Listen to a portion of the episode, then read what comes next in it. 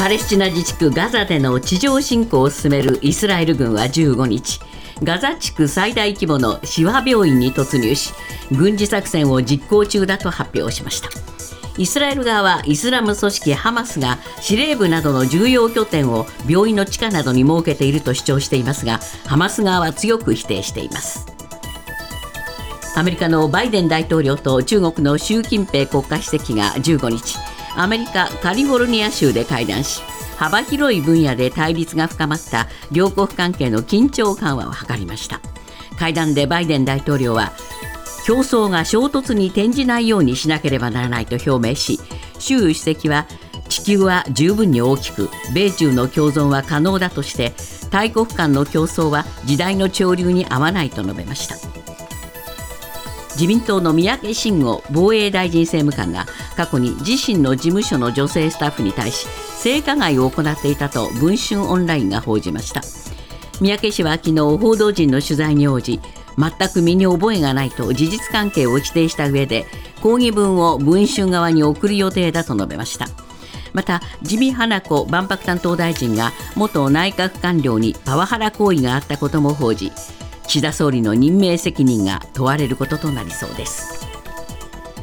岸田内閣の支持率が低迷する中、高市経済安全保障担当大臣は昨日、来年の自民党総裁選を見据え、国力をテーマとした勉強会を立ち上げました。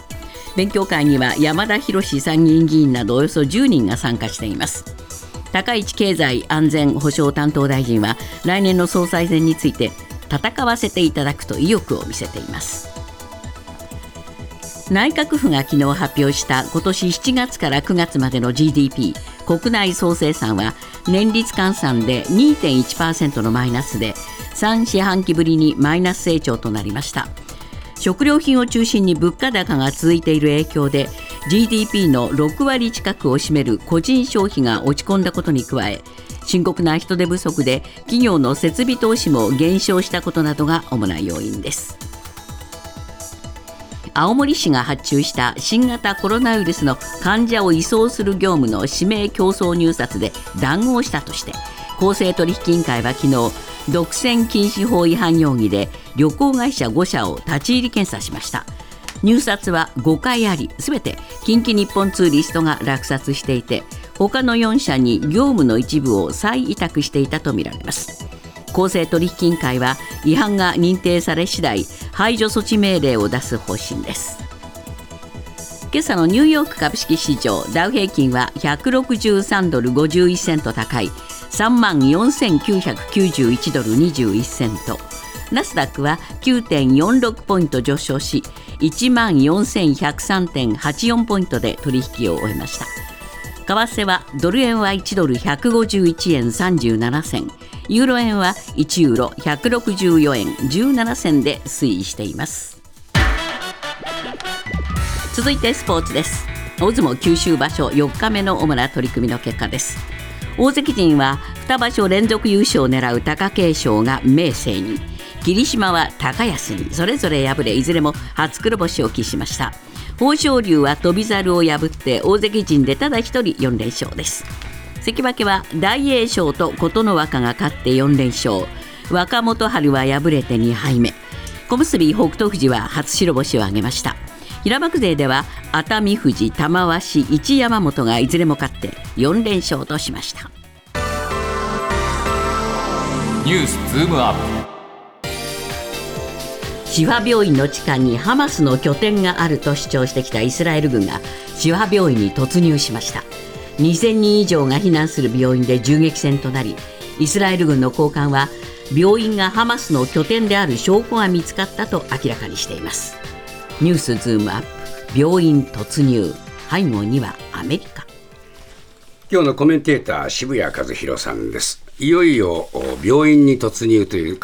事態になりましたね。はい、イスラエル軍がついにですね、民間人の命を守る病院に踏み込んでしまいました。はい、で、戦車が病院の周りを囲んで東側のゲートから突入して、ガザ保健当局の報道官によると、イスラエル軍は救急病棟建物にも突入したということです。さらに BBC の報道によると、病院の敷地内に戦車6台、兵士100人以上がいて、でこの病院には600人の患者と避難住民1500人以上がいるとされていて、でしかも銃撃戦が起きているというですね、こういう報道が入ってきています、はい、で患者や医療スタッフは病院の西の敷地外に移されたという情報もあるので、これは患者の命もですね、本当に心配になってきているという状況ですね。そうですね、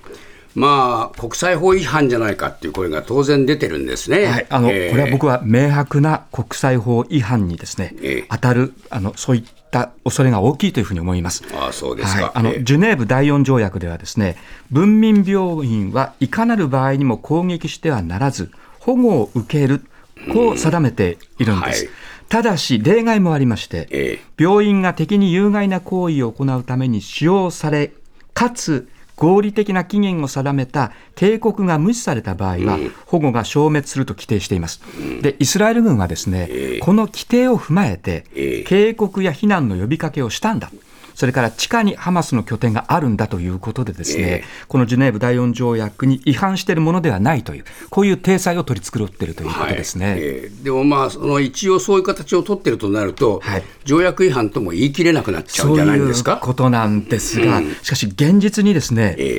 療スタッフや患者の命に危害が及んでいるという、こういう状況になっていますので、そのイスラエル軍がどこまでこの規定を本当に実効性のある形で踏まえているかどうかですね、ここはやはり検証しなきゃいけないというところなんですよね。これアメリカも後押ししてるんですよね。そういうことなんです、はい、突入の前日です。アメリカ側はですね、病院の地下を軍事作戦と人質の収容に使っているという情報があると、これカービー戦略広報調整官なんですが、発表してイスラエル軍とですから標則を合わせました、はい、でこの後バイデン大統領とネタニヤフ首相が電話会談をしまして、空爆は避ける、対象をピンポイント絞るといった一定の制約の下での攻撃を容認した、こういうことですから、アメリカも、イスラエルのやり方を後押ししているということですね。もうこれはそのアメリカとイスラエルは全く同じ形になったと、そういうことですね、同じ側に立ったと、はい、こういう形になりますね。そうですね。ですので、ハマスの報道官もアメリカはイスラエルの嘘を支持した、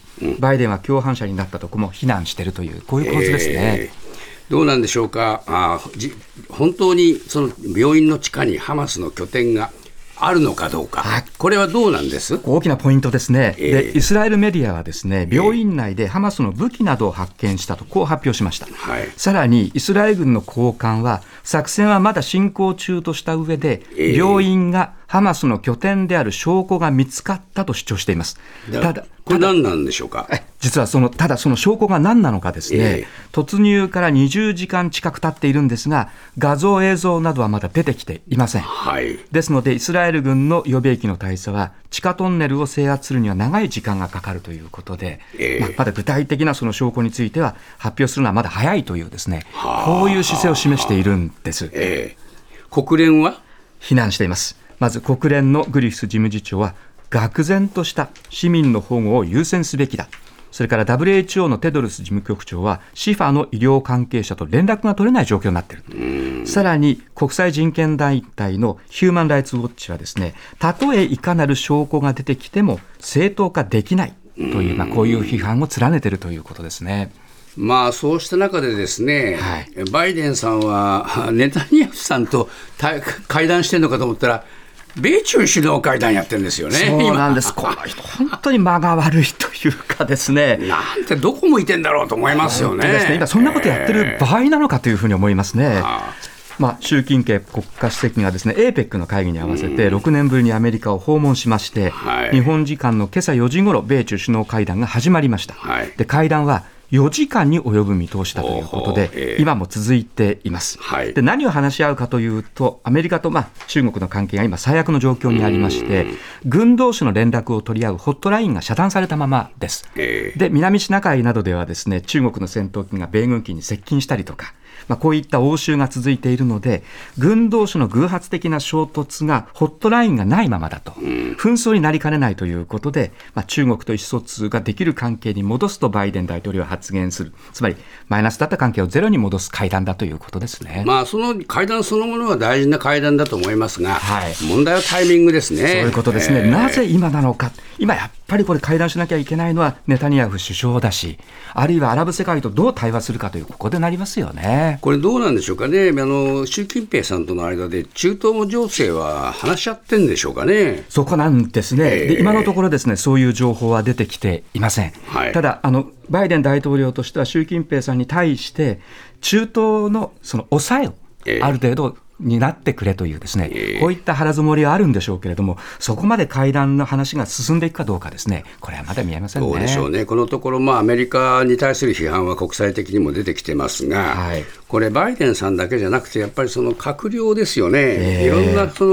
バイデンさんを取り巻く人たちの動きが非常に一元的なんですよね。そうなんですね。典型的なのがですね、ブリンケン国務長官です。この人ユダヤ人ですからね。そういうことなんですね。でハマスの攻撃直後にイスラエルを訪問した際にですね、私は国務長官としてだけではなく一人のユダヤ人としてここにいるとこう強調しているんですね。これ言っちゃったらね、はい、もうどういう立場かってはっきりしてますもんね。そういうことなんですよね。国務長官としてアメリカや世界のですね、利益をどう考えるかということを主張してしまって、ユダヤ人としてここにいるんだとこう言っちゃうっていうのはですね、どういう感覚なのかという、客観的に仕事ができないんじゃないかというふうに思いますね。だからそういう立場の人がこのアメリカで仕切ってますから、はい、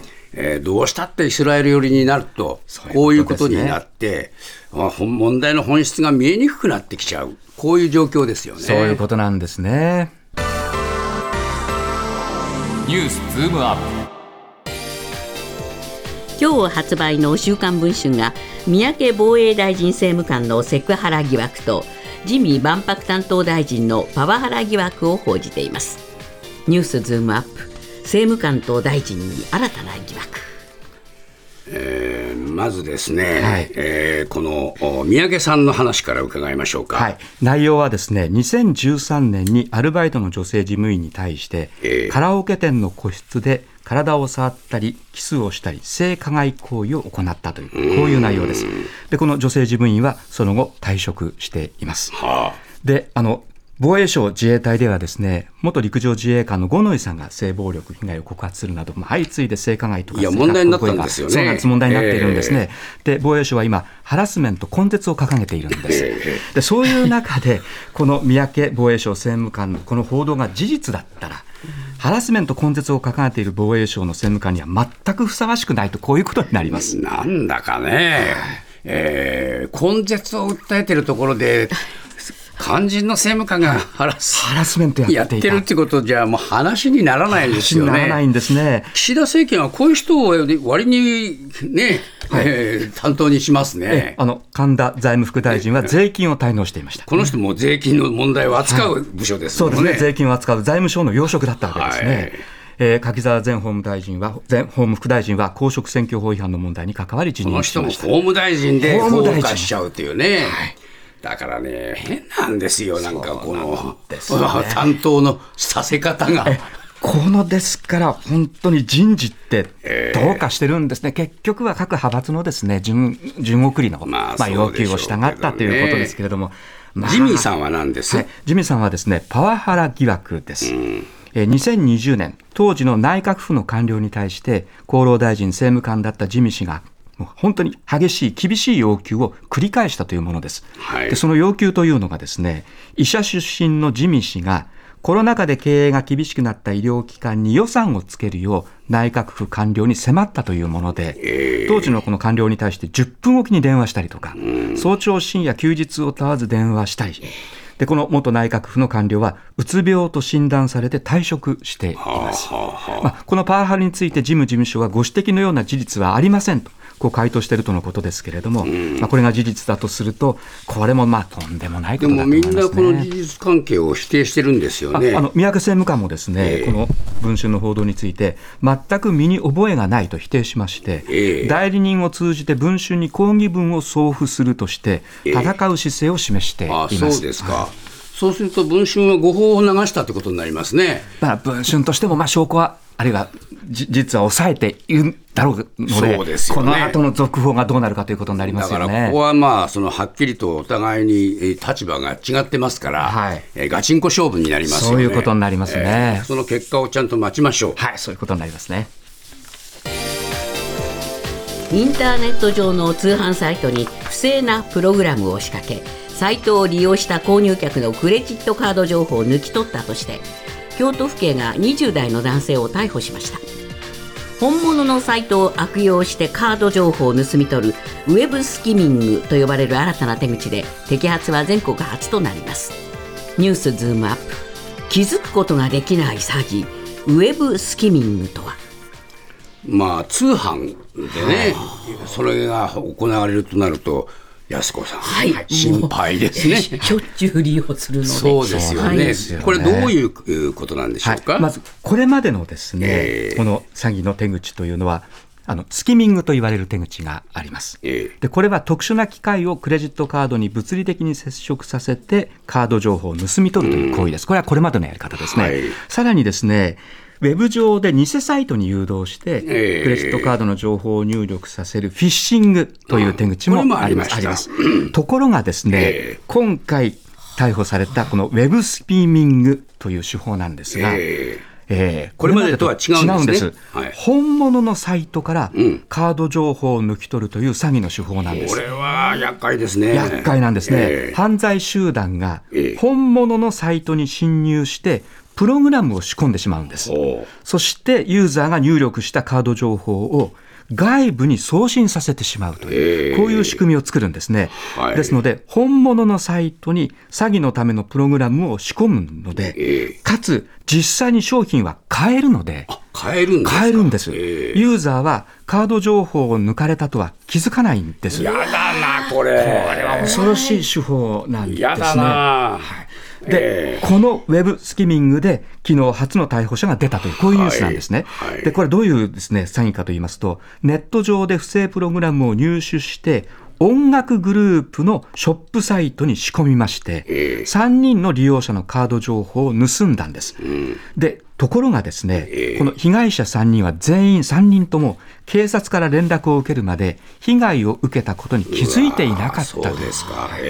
でセキュリティ大手のトレンドマイクロによると、このウェブスキミングの被害件数は去年が8件で、今年は11月までに26件と増加していますが、26件、ただこれ氷山の一角という指摘もあります。何しろ被害を受けたということに気づかない人がいるというわけですから、またあるという可能性はあるんですね。でもこれどうすればいいんでしょうね。これもカード情報を入力するとですね、ウェブスキミングの場合